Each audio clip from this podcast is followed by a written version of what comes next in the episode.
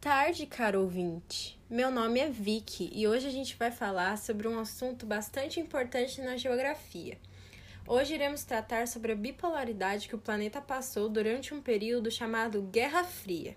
Então, vamos lá!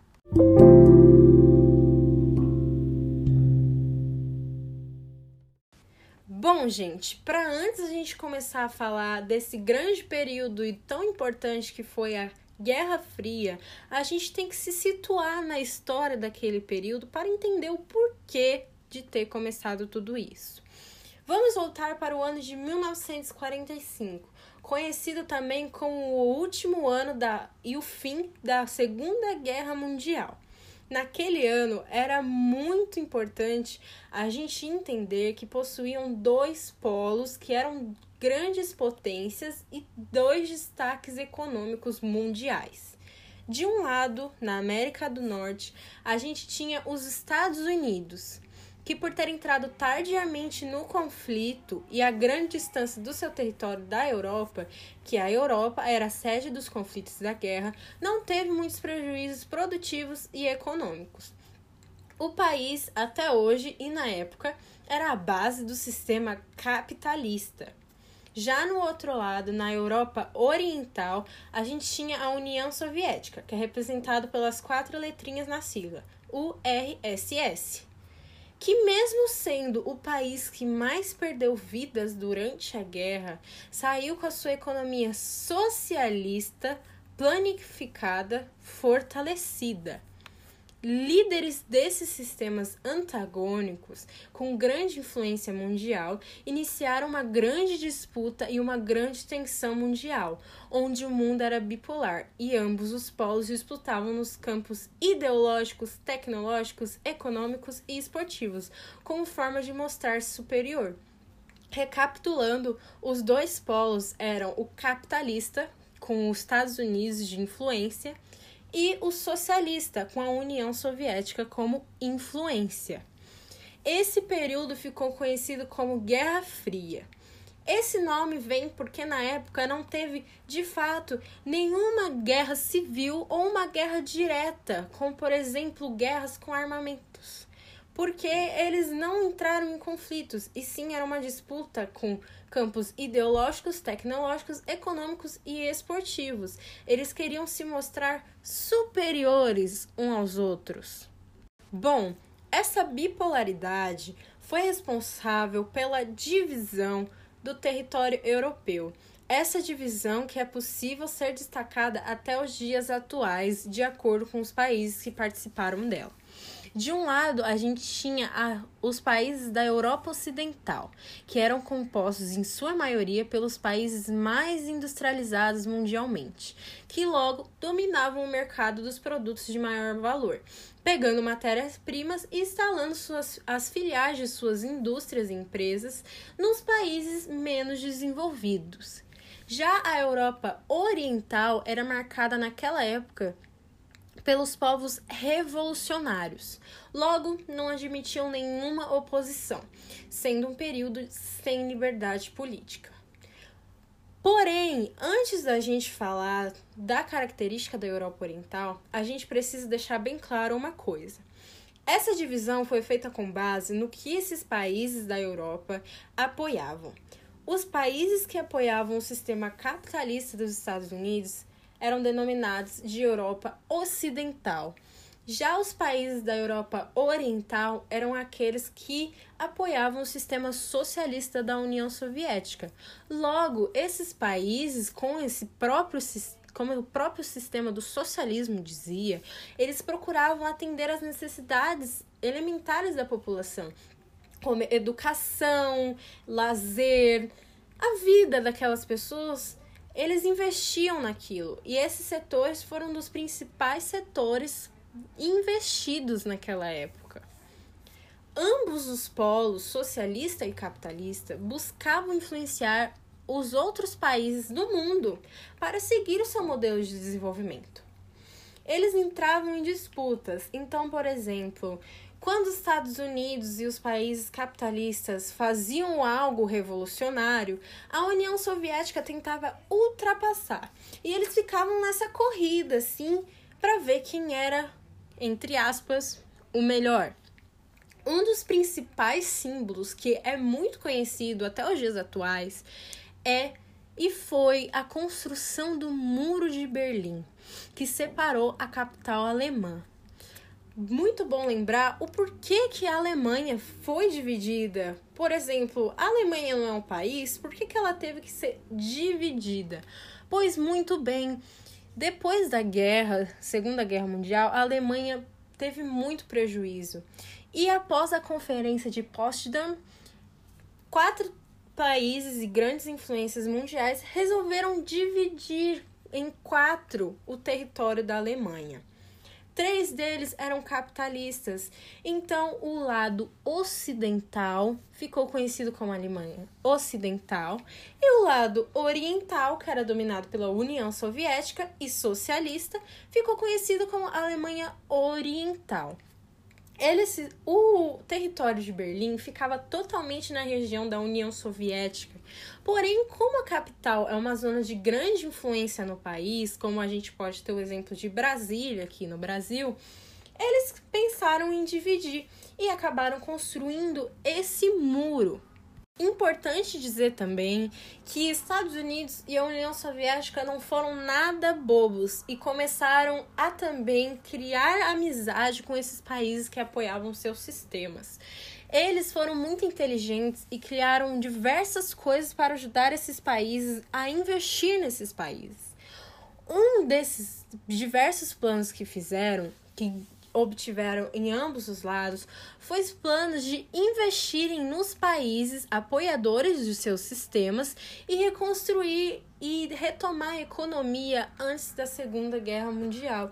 Porque com essa guerra, esses diversos países obtiveram várias perdas, tanto de parte de população quanto na parte econômica e produtiva dos Estados Unidos, eles criaram o Plano Marshall e a União Soviética criou a Comecon.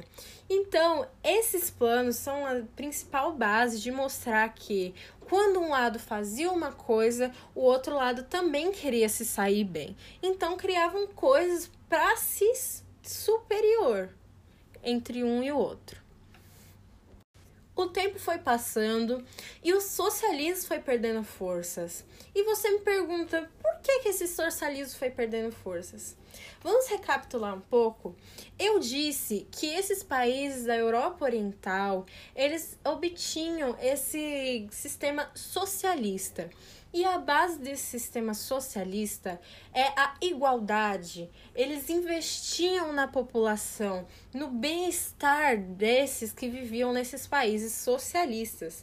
Porém, com o tempo, a União Soviética queria ultrapassar os Estados Unidos, como já bem foi dito nesse podcast.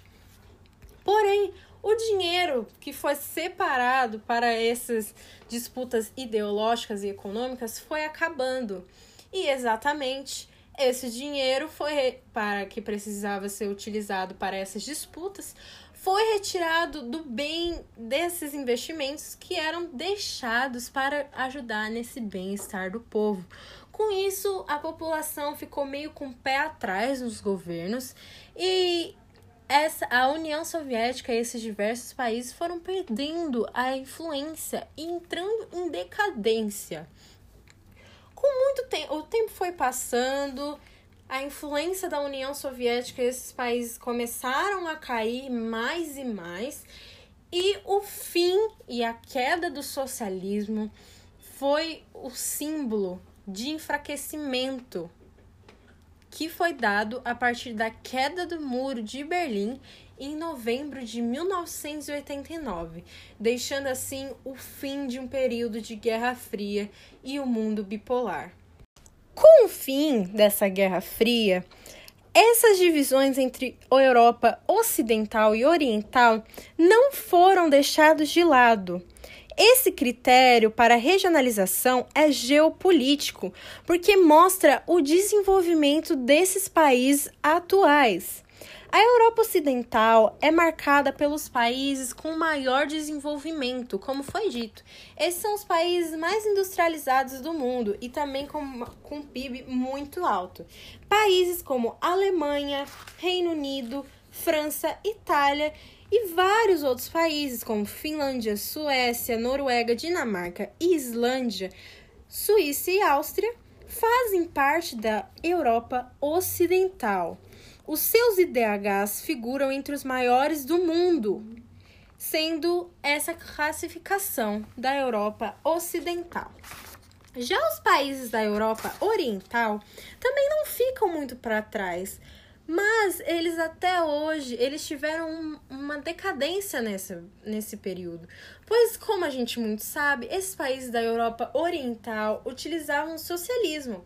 E com a queda do socialismo e a queda da União Soviética, eles tiveram que se adaptar a esse sistema capitalista, que mesmo mudando de um sistema bipolar, um mundo bipolar que foi mudado para um mundo multipolar, eles teriam que se adaptar a um novo novas formas de reconstruir os países e principalmente reconstruir a sua economia. Países como Ucrânia deixaram, é, eram faziam parte da União Soviética e acabaram deixando de fazer parte. Um dos países barra territórios que formavam aquela época era a Tchecoslováquia, que agora foi dividida entre República Tcheca e Eslováquia. Esses dois territórios eram muito diferentes e resolveram se separar. Essa independência desses dois países foi tão pacífica que ficou conhecido como Revolução de Veludo. A República Tcheca possui uma economia forte e diversificada, impulsionada pela indústria de base, automobilística, de bebidas e de cristais. Já a Eslováquia, por sua vez, é predominantemente agrícola. Outro território que foi separado após a queda do socialismo foi a Iugoslávia. A Iugoslávia era uma junção de diversos territórios que foram era a junção de países como Sérvia, Croácia, Eslovênia, Bósnia e Herzegovina, Montenegro e a Macedônia. Eles eram liderados pelo Josip Tito e o país conseguiu conduzir sua política de forma independente e resistir à tentativa de dominação soviética. Após a morte desse líder em 1890, como já foi dito, esses países faziam parte do território iugoslavo, eles eram muito divergentes. E com a morte desse líder, é, as divergências elas se agravaram. Muito pelo contrário da separação da Tchecoslováquia, que foi muito pacífico, a separação desses países se deu de várias guerras civis, com vários conflitos armados e culminando a desagregação iugoslava. Macedônia, Bósnia, Montenegro e vários outros países conseguiram sua independência em 2008 e anteriormente. Já em 2008, um território denominado Kosovo se declarou independente. Porém, essa independência é um pouco divergente ao redor do mundo, porque diversas nações, como o nosso próprio país, o Brasil, não declaram esse território independente ainda.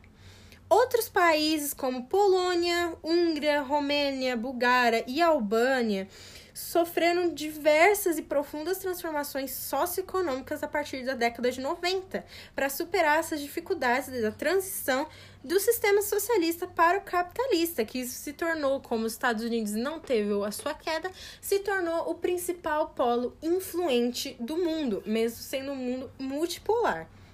Então, a gente pode ver que mesmo com o fim da Guerra Fria, essa divisão entre Europa Ocidental e Oriental pode ser ainda assim utilizada para caracterizar os países e a sua, a sua organização geopolítica.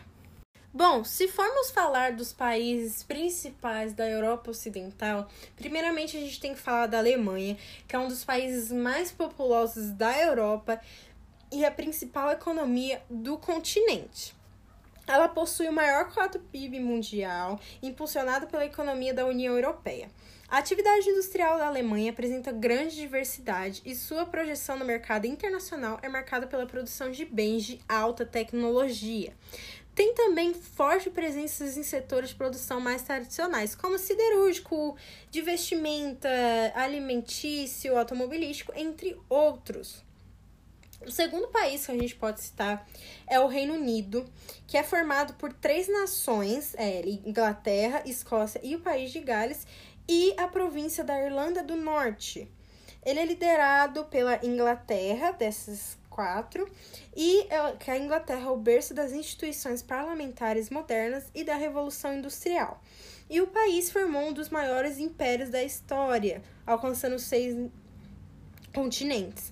Ele até hoje mantém uma relação com os países que eram suas colônias, por meio da comunidade britânica, que foi criada em 1930 e associa e integra os países que eram suas ex-colônias por, por fim de aumentar o desenvolvimento econômico desses países.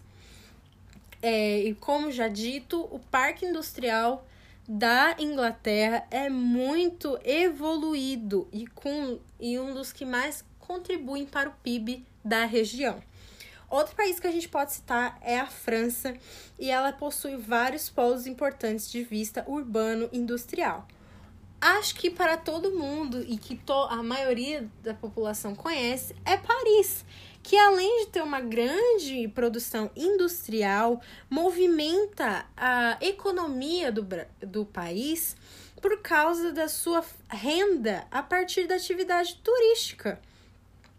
Lá, a produção industrial são de bens de alta tecnologia e de bens tradicionais, com um destaque para metalúrgico e têxtil. Outro país também é a Itália. A economia da Itália é industrial e diversificada. A gente pode ver que o norte da Itália é desenvolvido e industrializado. No entanto, o sul ele é menos desenvolvido, agrícola e com elevados índices de desemprego. A maior receita do PIB italiano vem do setor terciário, com destaque para serviços relacionados ao turismo, assim como a França, que foi citada anteriormente. Outros países que compõem a Europa Ocidental possuem menor destaque econômico, mas se evidenciam em outros aspectos. Os países nórdicos, a Suíça e a Austrália são reconhecidos pela elevada qualidade de vida de suas populações. Seus IDHs figuram entre os maiores do mundo, assim como Países Baixos, Bélgica e Luxemburgo. Países como Espanha, Portugal, Irlanda e Grécia, apesar de terem também o IDH elevado, apresentam problemas econômicos que os obrigaram a adotar medidas de austeridade fiscal. O que seria austeridade fiscal? É uma medida que controla os gastos públicos e o corte de despesas para reequilibrar as contas do governo. Importante lembrar também que esses países hoje capitalistas da Europa Oriental formaram a CEI, Comunidade dos Estados Independentes, sob a influência russa, com o objetivo de manter seus laços econômicos e militares da Guerra Fria e até de antes disso. Até 2018 ainda participavam do grupo Rússia, Belarus, Azerbaijão, Armênia e Moldávia. Outros países da região e do continente participam do bloco econômico muito famoso União Europeia, sobre as influências das potências da região ocidental, ou seja, a, região que sempre foi capitalista. São exemplos de antigos países socialistas que hoje integram esse bloco: Bulgária, República Tcheca, Macedônia, Hungria, Lituânia, Romênia, Eslováquia, Polônia, Eslovênia, Estônia, Letônia e entre outros. Bom, gente, esse foi o podcast de hoje. Eu espero que tenha ficado muito claro como foi essa divisão, o porquê de ter ocorrido tudo essa da Guerra Fria, o porquê do nome ser Guerra Fria quem eram esses países, o que defendiam e o que hoje e como eles estão economicamente falando. E é isso, gente. Muito obrigado pela sua atenção e quem sabe até a próxima. Bye bye!